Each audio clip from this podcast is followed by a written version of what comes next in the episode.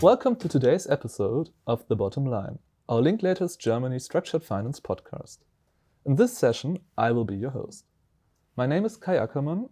I am an associate with the Linklaters Structured Finance team in Frankfurt since the beginning of this year. However, I have been in finance since I started at Linklaters in 2018 as a legal support. My guest today is Jördis Hecht-Harbeck. Jördis, would you like to introduce yourself? Thanks, Kai. While you know me well, our audience may indeed not. So, I'm Jördis Hecht-Harbeck, a counsel in the Linklaters Germany structured finance team with a focus on securitization and other asset based financing products. I'm really excited to be part of this first episode of our podcast and to tackle your questions. Today, as promised in our introductory episode, we will talk about securitization and give you five key points to take away. Number one, securitization means transforming receivables into tranched securities. As a new joiner, how would you explain to me what a securitization is? First of all, let's look at the word securitization. It means transforming something, in this case, payment receivables, into securities. And that describes it already quite well, I think. With the implementation of the EU securitization regulation a couple of years ago, a general definition has been put in place by the EU legislator characterizing a securitization I will spare you those details as they would be quite technical and just summarize for you. It is a transaction with a tranched refinancing side where the interest and principal payments depend on the performance of a particular portfolio of receivables, and the incoming cash stemming from this portfolio is distributed to all investors on the basis of a pre agreed waterfall. Looking at this as a, as a whole, securitization is then ultimately a transaction through which a portfolio of receivables, originating, for example, from auto loans, auto leases, solar panel rentals, or buy now pay later products, is repacked in a way that it becomes easily tradable in the capital markets. Yes, that's absolutely correct in my view. Let me note, though, that this type of instrument is only suitable for institutional investors, such as asset managers, banks, hedge funds, and insurance companies, but most certainly not for retail investors, such as you and me. Number two, the basic structure. So, what does this look like in a bit more detail? What needs to be done for securitization? Let me start by saying there are different types of securitizations synthetic securitizations and true sale transactions. While synthetic transactions are important for banks to achieve regulatory capital relief, true sale transactions can be relevant for all receivables generating businesses to source liquidity for the day to day business or further growth. So let's focus on these. The first step in every true sale transaction is a sale and assignment of the relevant receivables by the creditor to a dedicated special purpose vehicle, the so called SPV. This is set up as part of the transaction. The sale can either be a one off or be made on a revolving basis, meaning that receivables will be sold by the seller to the SPV from time to time. In order to finance the purchase of the receivables, the SPV takes up tranched financing from the investors. This can be either in the form of notes or loans, for example. Where would such SPV be based? Typically, the SPV is based in a jurisdiction which provides for a favorable tax treatment. Examples are Luxembourg, Ireland, and the Netherlands. Ah, I see. But why do investors give financing to the SPV, which I understand does not have any own funds? How are they getting comfortable that they will get their investment back in the end? Huh, that's the trick here. The SPV will use the proceeds it receives from the investors to buy the receivables. Therefore, it actually will be entitled to the payments owed by the relevant debtors, so actually having assets. Whilst initially the seller will fully remain in charge of the customer relationship and continue to collect the payments and communicate with the customers, it will forward all payments to the SPV. The SPV, in turn, will then use such amounts to pay its costs and also make payments on the financing instruments. Payments on those instruments are therefore fully dependent on the receivables.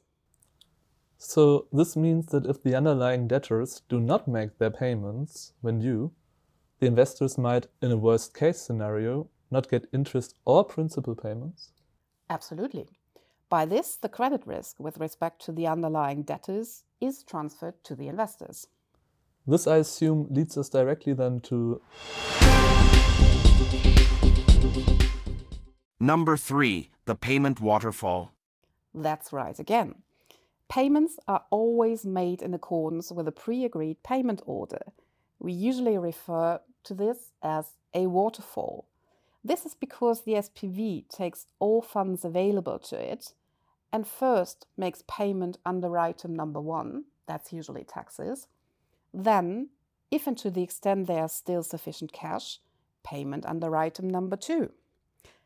And then, if and to the extent that there is still sufficient cash, payment under item, who would have thought, number three, and so on and so forth. This means that the lower ranking items, so the more junior items, bear a higher default risk and that any shortfalls under the portfolio will first eat into these more junior positions. Investors can therefore, based on their respective risk appetite, either buy the most senior class of notes, read the most secure class of notes, which means that they will get their payment before investors in other classes, but in turn get a low interest rate or they can buy a more junior ranking class of notes with a higher coupon, reflecting the higher risk associated with a more junior ranking position in the waterfall. Looking at the receivables, can any receivable be securitized? I would say almost. The basic requirements are that the receivable exists, that it can be assigned, meaning there are no restrictions on assignment and provides for a predictable cash flow. In order to give investors some control over the risk they are investing in, the structure will additionally provide for certain pre agreed, difficult word, eligibility criteria. If the financing instruments are rated, this is also required by the rating agencies. This means that only receivables that fulfill such criteria may be sold into the structure at the end of the day. So, what type of receivables would be ineligible? So, customarily, amongst others, defaulted receivables, as well as receivables with a defect, for example, due to non compliance with consumer protection laws, they are typically excluded.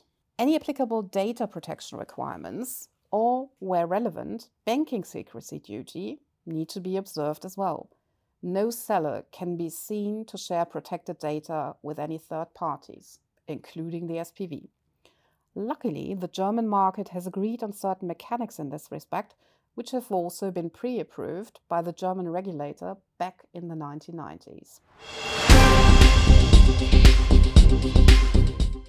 Number four insolvency of the seller versus insolvency of the SPV. What happens in a German law insolvency of the seller? Ideally, not much.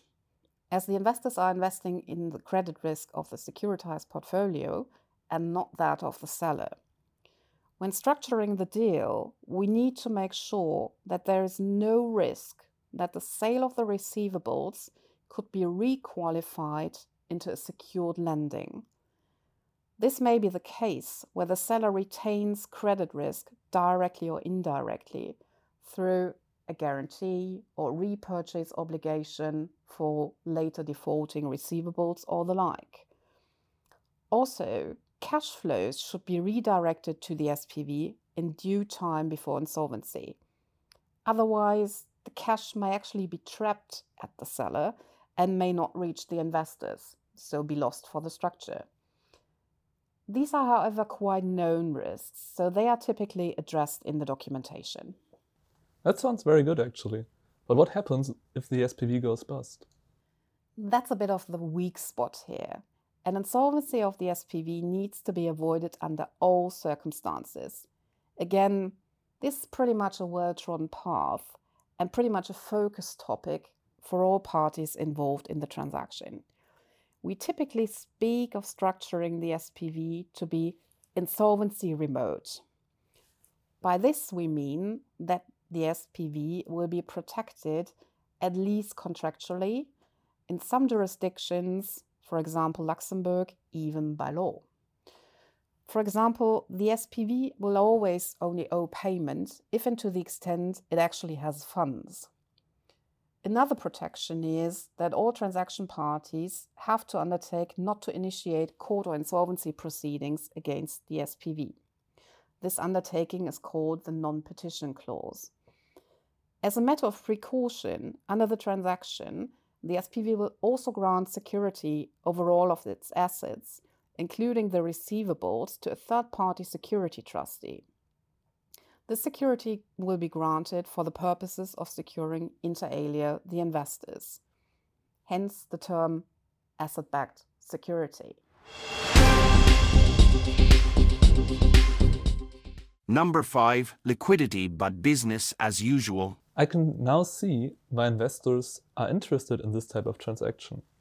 It allows them to commercially assume a particular tranche of the risk associated with the portfolio they like at an attractive interest rate, and they do not bear the full business risk of the seller who seeks funding. Indeed. But it also sounds quite complex, to be honest. What are the advantages for the seller? There are really a couple of them. So, first of all, the seller can make use of the receivables to obtain immediate liquidity and to get rid of the associated credit risk. This means that the seller does not have to wait until payment owed by the customer becomes due and the customer actually pays. For established players, securitizations are part of the mix of refinancing instruments used to manage their liquidity needs. Others may be secure bonds, credit lines, and maybe a classic factoring. And for new players? For new or other players who cannot refinance themselves on an unsecured basis, securitization can really present a cheaper option to obtain funding compared to a secured corporate loan under which the investor will bear the full credit risk of the company, which comes at a price. Compared to an outright sale of the portfolio, the seller can remain in charge of the customer relationship as a sale and assignment of the receivables is usually not disclosed to the debtors at the beginning of the transaction. Any famous last words? Hmm. Not sure whether they will actually be famous, but while securitization is by no means a simple thing, it can be quite flexible and tailored to the actual needs and specific business model of the seller. For many companies, it is a really great tool to achieve comparably competitive financing on the basis of a portfolio of ring fenced receivables. That probably goes in particular in high interest phases, just as the current one. Even this flexibility comes at a price, as certain regulatory requirements apply to a seller that intends to set up a transaction like this. This includes an ongoing reporting obligation during the lifetime of the entire transaction and the requirement to retain a material net economic interest in the securitization of not less than 5%, as the EU securitization regulation puts it. And that has to be done in line with the options offered under that regulation. But any company that is looking into setting up its first securitization transaction is usually guided through all of those topics in a careful but pragmatic way in order to make sure that the transaction is not only set up properly, but can also be lived by the company on a day to day basis. Many thanks, Jördis. That was really interesting. And thank you all for tuning in today. We hope you have enjoyed our session. As a sneak peek, in our next episode after the summer break, we will be talking to Barbara Lauer, partner in the Linklater Structured Finance team, about ESG related trends in the securitization market.